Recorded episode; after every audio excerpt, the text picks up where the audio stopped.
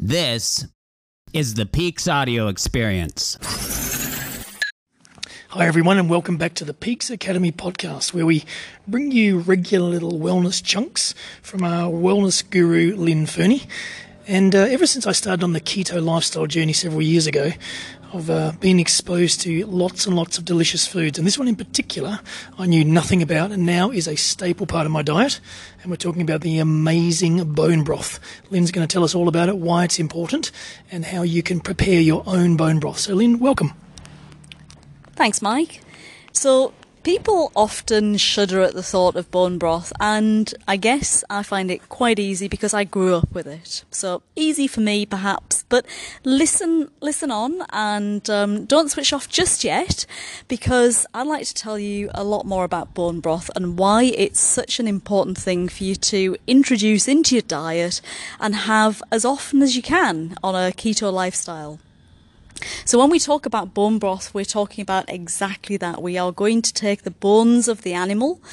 Uh, sorry for any of the vegan keto people out there, but as you know, I'm, an, I'm a carnivore, and here at Peaks Academy, we do believe you need the animal products, including the, the meat and the bones. So, we're going to take the bones of the animal, we're going to boil them up, and we're going to make an amazing, healthy, um, broth that we're going to drink, we're going to add to our foods, it's going to give flavour and it's going to give a whole host of benefits.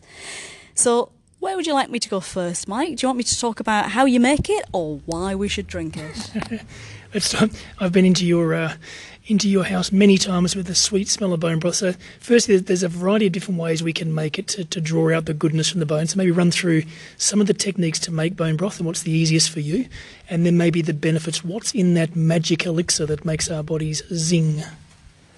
So, Basically, to make bone broth, what we're going to do is take some really high quality bones, and you know me by now, I'm always raving on about getting the best grass fed animals that you can. So, we're going to take some grass fed beef bones. Ideally, we're going to take joints, um, so feet are ideal, so trotters, um, knees, hip joints anywhere we've got lots of cartilage um, would be great. So, um, organic grass fed beef bones, organic um, outdoor reared pig bones, chicken carcasses, or, or any other animal, especially the game type of animals, if you can if you can get your hands on them.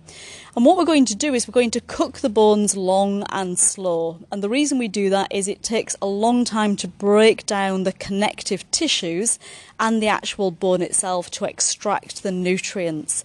And there are different nutrients in all of the different parts of the bone. So again, mix up as many different types of bones as you can.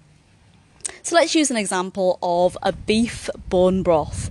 Now you can make this on your stove top or you can make it in your slow cooker. Um, you can use a pressure cooker, it's a lot faster, but there, there is a, a fair amount of debate about whether you get the nutrients because of the cooking method. So I would advocate using a slow cooker because it's incredibly easy. You don't have to leave the stove top on and you don't have the risk of things boiling over in the middle of the night. So take your beef um, bones, or as I said, any of the bones that you're going to use. You can, if you wish to, pop them in the oven first and roast them for about 30 minutes, and that will give the bones a golden colour and that will transfer into your broth, but it's not needed. So I don't do that, I don't have time. I like quick and easy. I simply drop the bones into my slow cooker, as many as I can pack in, uh, watching out for the fact that the connective tissue will expand as you cook it and they'll jump out at you. So pop your bones in, and then the first thing you're going to add is some apple cider vinegar. And this is essentially an acid, and it's going to help extract the nutrients from the bones. It's a really important step. Don't skip it. And you do need quite a bit. So, somewhere between half a cup and a cup, depending on how big your slow cooker is. You're then going to add lots of salt. So, as we've heard in, in other podcasts, salt is incredibly important for us. So, we'll add salt both for flavour and for health.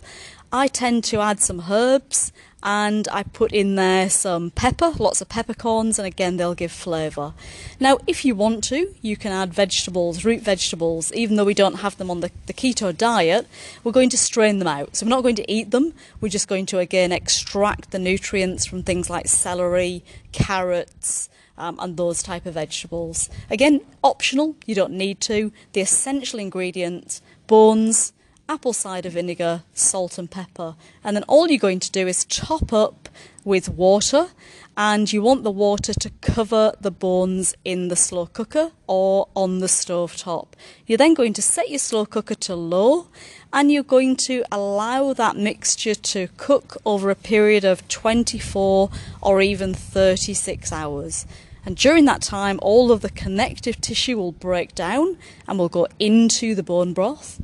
The marrow from the bones, if there's any marrow bones in there, that will come out and will, will go into the, the bone broth. And the minerals from the bones themselves will be leached out and that will all go into the liquid. So, what you'll be left with is an incredibly mineral, vitamin, and collagen rich, gelatin rich um, liquid, which is fabulous for your body. So that's how you make it. A little bit less time for chicken, maybe only um, 14 to 16 hours. Um, pig bones, probably 18 to 24. Beef will take the longest to cook because they're the biggest. All right, so now we've made the bone broth. Before we get into the benefits and what's in it and how you prepare or how you serve it, the other option to make it is to pop down to the local supermarket and buy a sachet of bone broth. Is that is that a good, bad, or bad or ugly recommendation, Lynn? Um, yeah, that's a tricky one because there's lots of um, companies now making bone broth, and so what I'd be watching out for, if you can get the variety which is a concentrated bone broth, so it's actually a, a liquid or a gelatinous liquid, um, or even a paste, and it's just got the ingredients listed that I've just talked about, then it's probably fine. It's never going to be as good as what you make at home um, because it's got probably got some preservative added to uh, to keep it fresh on the shelf. The powdered variety, there are one or two that are um, actually quite good. And so, if you're traveling or you just don't have time, they're not a bad alternative. But be careful for additives, be careful for yeasts being added for flavour, um, monosodium glutamate, things being added to thicken or fill out the bone broth, because that's not what you want. And let's face it, um, to get from a liquid to a powder is a chemical process, it's highly refined, and it's probably not going to be the best for you. Alrighty, so now we've got our bone broth, it's finished cooking. What's next? How do we strain it, prepare it, and then what do we do with it when we have the uh, bone broth made? Yeah, great. So, very simple. It is going to be very hot, so allow it to cool. And then all you're going to do is you're going to strain it through some kind of sieve or mesh. Um, you obviously don't want the bones um, in your final liquid, so you want to catch all the vegetables, the peppercorns, the bones themselves, any of that gunky, foamy stuff that sits on the top that we don't want to talk about, and the rest of the cartilage. So you're just going to basically capture all the solids and be left with that beautiful liquid. Now, it won't be that concentrated. So you've got a few options. You can simply drink a mug of it. You can season it to taste. So heat it up. I've, you know, maybe on the stove. I'm not a fan of microwaves, but it's only a short blast. So quick blast in the microwave to heat it. You can put it into your soups, your stews, any kind of um, meat dish that needs a broth or a stock as its base. And then if you want to keep it, you can keep it in the fridge for about five days and use it use it over the five days. You can boil it up to to concentrate it. The more you boil it, the more you remove the water and concentrate that broth. And if you really want to, you could freeze it either in um, cup sized batches or you can concentrate it first and then freeze it in ice cube molds to give you the basis for your stock stews and um, bone broth that you drink. So there you have it, folks. The miracle food that is bone broth. It is wonderful for your body, and especially if you're a regular exerciser or doing any sort of physical activity, the, the collagen in bone broth is amazing for your body. So there's some tips and tricks. One last question, Lynn. One of the things I've seen you do is take the fat off the top of the bone broth when it's been in the refrigerator. Just walk us through that and any last tips before we sign off today. Yeah, sure. So, um, just talking about the benefits of the bone broth, I, I want to mention a couple of those. Bone broth is amazing because it contains gelatin, it contains collagen, it contains nutrients, it contains amino acids and protein.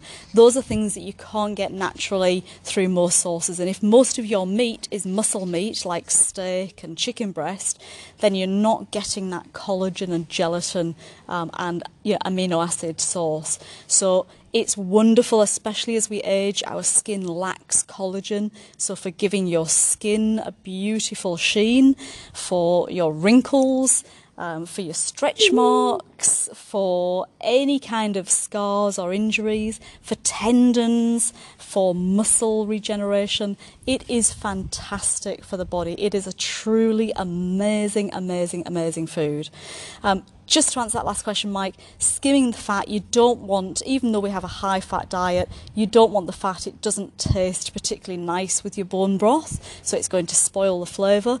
You can also take the fat off if it's the beef variety. I wouldn't do this with chicken. Um, and possibly with pork, but mainly with beef.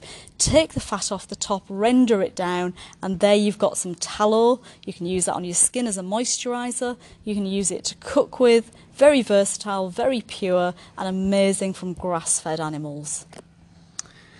Excellent. So if you're not hungry now and you're not uh, your appetite with a bit of bone broth, off you go. Go and find some amazing organic beef bones and mix yourself up a beef broth a uh, bone broth brew for the afternoon because you will reap the rewards. Thanks for joining us. Join us next time at Peaks Academy for a, uh, a wellness gem from Lynn Fernie. We'll talk to you very soon. Bye bye for now.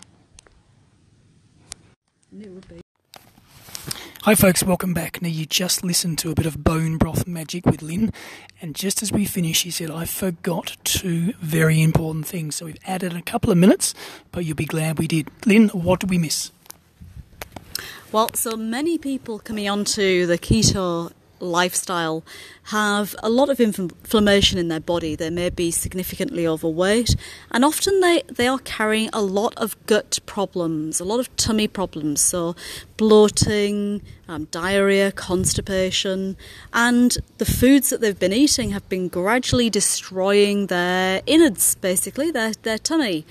And bone broth is one of the best things that you can drink to calm down those gut problems, calm down that inflammation, and help you to adapt to the keto lifestyle.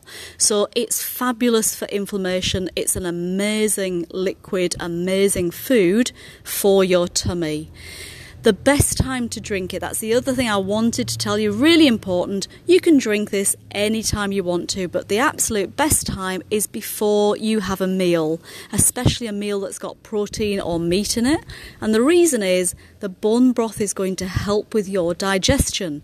So, having the bone broth before your meal is going to help you digest the food. It's also got protein in it, so you don't really want to have it on its own. You want to have it with the rest of your meal, with the fats um, that you're going to have in that meal. And it will, as I said, it will calm down your gut, it will cool the, the gut lining, take the inflammation away, help your gut to heal, and it will help your meal digest and it'll help you absorb all of those wonderful nutrients from your keto meals and from the bone broth itself.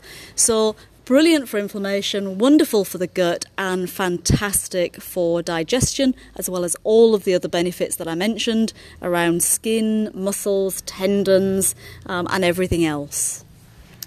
Right, little extra words of wisdom there. Thanks for sticking around, folks, for a little bit of a bonus bone broth, and we'll see you next time here at Peaks Academy. Take care. Hey guys, thanks for joining us on the Peaks audio experience. Make sure you've subscribed and please share the podcast. And more importantly, don't forget to tell all your friends it's awesome, it's amazing, and inspiring. And send us your hot topics to cover on a future episode. For now, have a great Peaks day.